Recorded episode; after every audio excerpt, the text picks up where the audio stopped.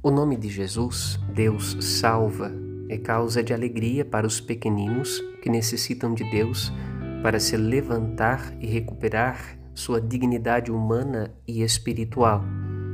Porém, há sempre aqueles que agem conforme os poderes deste mundo, rejeitando Deus e sua graça e agindo sozinhos, causam perseguição e tormentos aos discípulos de Jesus, que os incomodam com seu testemunho de fidelidade.